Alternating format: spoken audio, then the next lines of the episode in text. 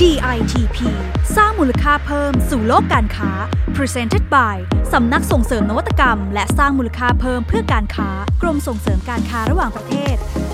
เมื่อมแมลงคือแหล่งอาหารในอนาคตของโลก ติดตามสินค้าดาวรุ่งที่มีมูลค่ามากกว่า 30,000 ล้านบาท ไปค้นพบโอกาสของผู้ประกอบการไทยกับความได้เปรียบมากมายในตลาดสินค้าแมลงกับดิฉัน พัชรมนตระกูลทิวากร นักวิชาการพาณิชย์ชำนาญการพิเศษ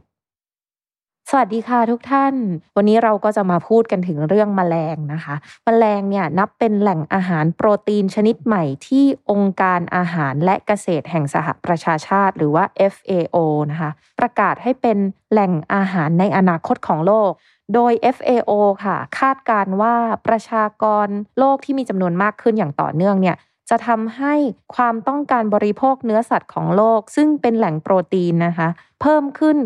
30%ภายใน 15 ปีข้างหน้า ดังนั้นการสนับสนุนการบริโภคโปรตีนจากแมลง จึงเป็นหนึ่งในแนวทางในการรับมือกับอาหารในอนาคตที่ดีที่สุดค่ะ ก็เพราะว่าเขากลัวว่าโปรตีนที่เรามีอยู่เนี่ยจะไม่พอนั่นเองนะคะ นอกจากนี้ค่ะแมลงเนี่ยยังถือเป็นแหล่งอาหารที่มีรสชาติเป็นเอกลักษณ์ และมีประโยชน์ต่อสุขภาพ เพราะว่าเป็นแหล่งโปรตีน และไขมันดี มีประโยชน์ในปริมาณสูง ทั้งยังมีแร่ธาตุแล้วก็สารอาหารที่จำเป็นต่อร่างกายครบด้วยค่ะ เช่น แคลเซียมนะคะ เหล็ก สังกะสี วิตามิน B2 แล้วก็ B12 รวมถึงโอเมก้าแล้วก็ไฟเบอร์ด้วยค่ะอ้อแล้วก็ยังมีกรดอะมิโนจำเป็นต่อร่างกายอีกกว่า 10 ชนิดด้วยค่ะ โดย FAO ค่ะ ระบุว่า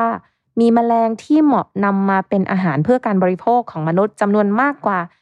1,900 สายพันธุ์ทั่วโลกเทียวนะคะ ซึ่งเกือบ 500 สายพันธุ์ค่ะ เป็นแมลงที่มีการบริโภคเป็นอาหารในหลายประเทศอยู่แล้ว เช่น ตั๊กแตน มด พึ่ง นอนผีเสื้อ แล้วก็จิ้งหรีด ฟังฟังดูก็คุ้นเคยกันดีนะคะ ในอาหารไทย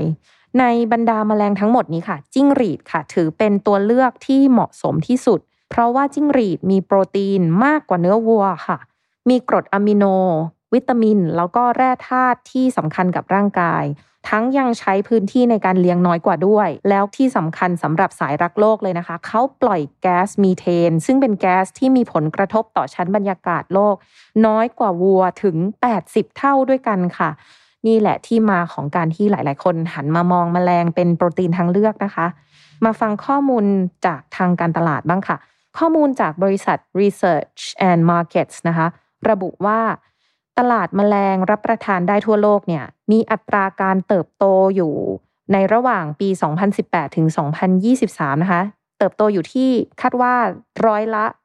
23.8 และก็คาดว่าในปี 2023 เนี่ยตลาดจะมีขนาดใหญ่ถึง 37,900 ล้านบาททีเดียวค่ะ โดยที่ตลาดเอเชียจะเป็นสัดส่วนประมาณ 30-40%ของทั้งโลกนะคะ ที่เหลือก็จะไปกระจายตัวอยู่ทั้งในยุโรป ตะวันออกกลางแอฟริกาละตินอเมริกา แล้วก็อเมริกาเหนือค่ะสำนักงานของเรานะคะ ท่านทูตพาณิชย์จากนครชิคาโก สหรัฐอเมริกาก็มีรายงานถึงตลาดสินค้าอาหารจากแมลงในสหรัฐค่ะว่า นับเป็นสินค้าดาวรุ่ง แล้วก็มีแนวโน้มขยายตัวต่อเนื่อง ด้วยอัตราการเติบโตเฉลี่ยอยู่ที่ร้อยละ 47.76 ต่อปี โอ้โห นี่มากกว่าอัตราการขยายตัวของทั่วโลกซะด้วยซ้ำนะคะ โดยคาดว่าในปี 2566 เนี่ย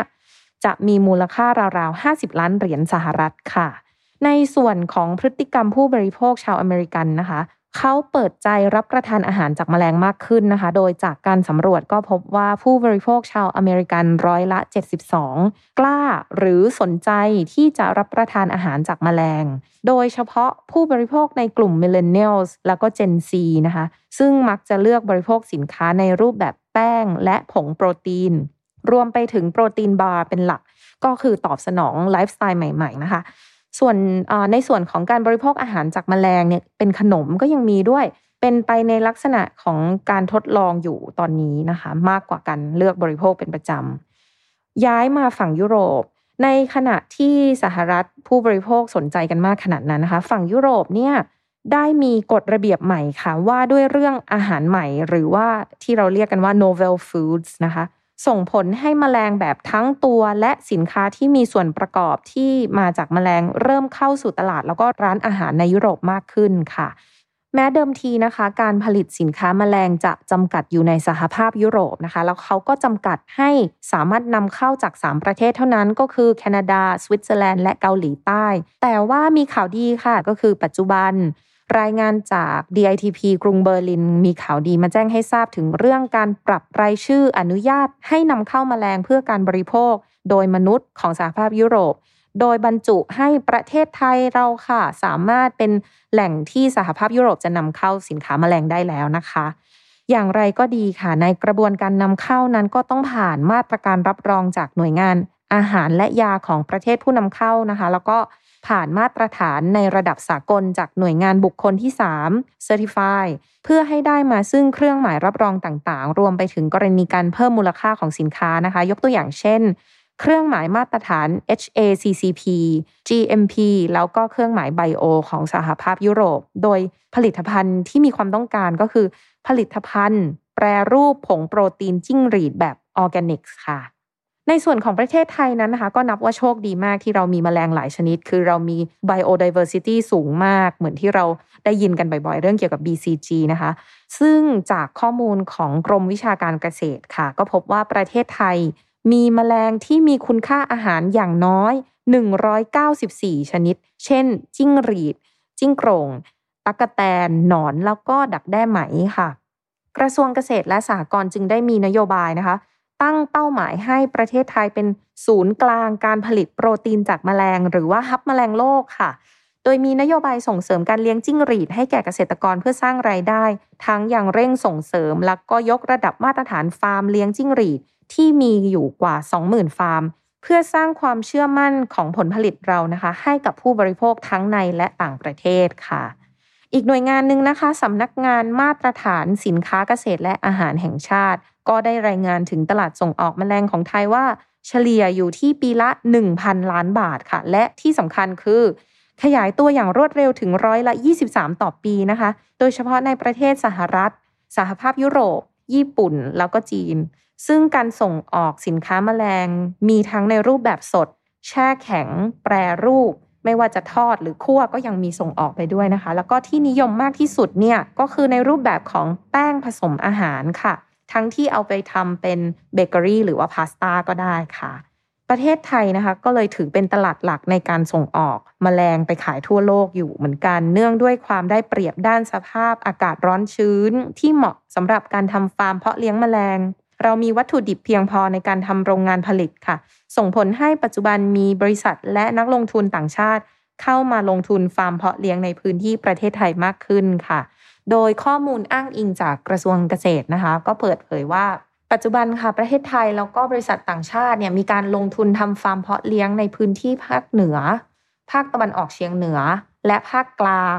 แล้วก็ตั้งโรงงานแปรรูปแมลงเพื่อส่งออกที่มีแบรนด์ของตัวเองนะคะ เช่นตัวอย่างแบรนด์ Protego ผงโปรตีนจากจิ้งหรีดที่จังหวัดขอนแก่นค่ะ แล้วก็บริษัท Cricket Lab จำกัดค่ะที่จังหวัดเชียงใหม่ ซึ่งก็เป็นฟาร์มจิ้งหรีดระบบปิดที่ใหญ่ที่สุดแห่งหนึ่งของโลก แล้วก็ยังเป็นโรงงานผู้ผลิตผงโปรตีนจากจิ้งหรีดตามมาตรฐานยุโรป เช่นเดียวกันกับบริษัทที่ชื่อว่า Global Buck อำเภอหัวหิน จังหวัดประจวบคีรีขันธ์ค่ะจากแนวโน้มความต้องการโปรตีนจากแมลงที่เพิ่มขึ้นดังกล่าวนะคะ ก็เป็นโอกาสดีสำหรับผู้ประกอบการไทยเลย ที่จะวางแผนในการเพาะเลี้ยงแมลง แล้วก็ทำตลาดโปรตีนที่ได้จากแมลงเพื่อป้อนสู่ความต้องการที่กำลังเพิ่มสูงขึ้นอย่างต่อเนื่องในตลาดโลกนะคะ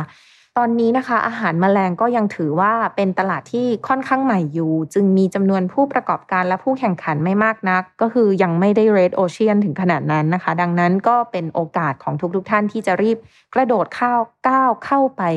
สังเวียนในวันนี้ค่ะ อย่างไรก็ดีค่ะ ผู้ประกอบการไทยนะคะ ก็ต้องศึกษาแนวโน้มความต้องการของกลุ่มเป้าหมายด้วย เช่น กลุ่มผู้บริโภคชาวอเมริกันนะคะเขาจะไม่สนใจบริโภคสินค้าอาหาร จากแมลงที่ยังคงรูปร่างของแมลงอยู่ ดังนั้น สินค้าในรูปผงหรือแป้ง จึงน่าจะสามารถทำตลาดที่นั่นได้มากกว่านะคะ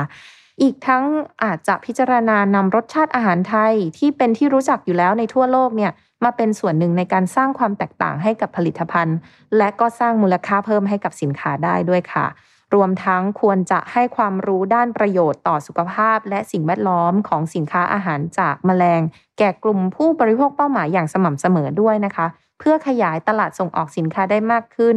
โดยการเลือกใช้ช่องทางการสื่อสารบนโซเชียลมีเดียก็จะสามารถ เข้าถึงกลุ่มผู้บริโภคได้อย่างมีประสิทธิภาพค่ะ พูดง่าย ๆ ก็คือ ถ้าของเราดีแล้วเรายังต้องเล่าด้วยนะคะ ถ้าเราไม่เล่าแล้วเขาจะรู้ได้ยังไงถูกไหมคะสำหรับ EP นี้เวลาหมดลงแล้ว คุณผู้ฟังสามารถติดตามฟังพอดแคสต์ DITP สร้างมูลค่าเพิ่มสู่โลกการค้าของเราใน 6 ช่องทางด้วยกันค่ะ ทั้งใน SoundCloud Spotify Anchor Apple Podcast Google Podcast แล้วก็ YouTube ค่ะ และกด subscribe กันได้ด้วยค่ะ แล้วพบกันใหม่กับประเด็นน่าสนใจในเรื่องงานออกแบบ นวัตกรรม และธุรกิจใน EP หน้านะคะสำหรับวันนี้ดิฉันพัชรมนตระกูลทิวากรขอลาไปก่อน สวัสดีค่ะ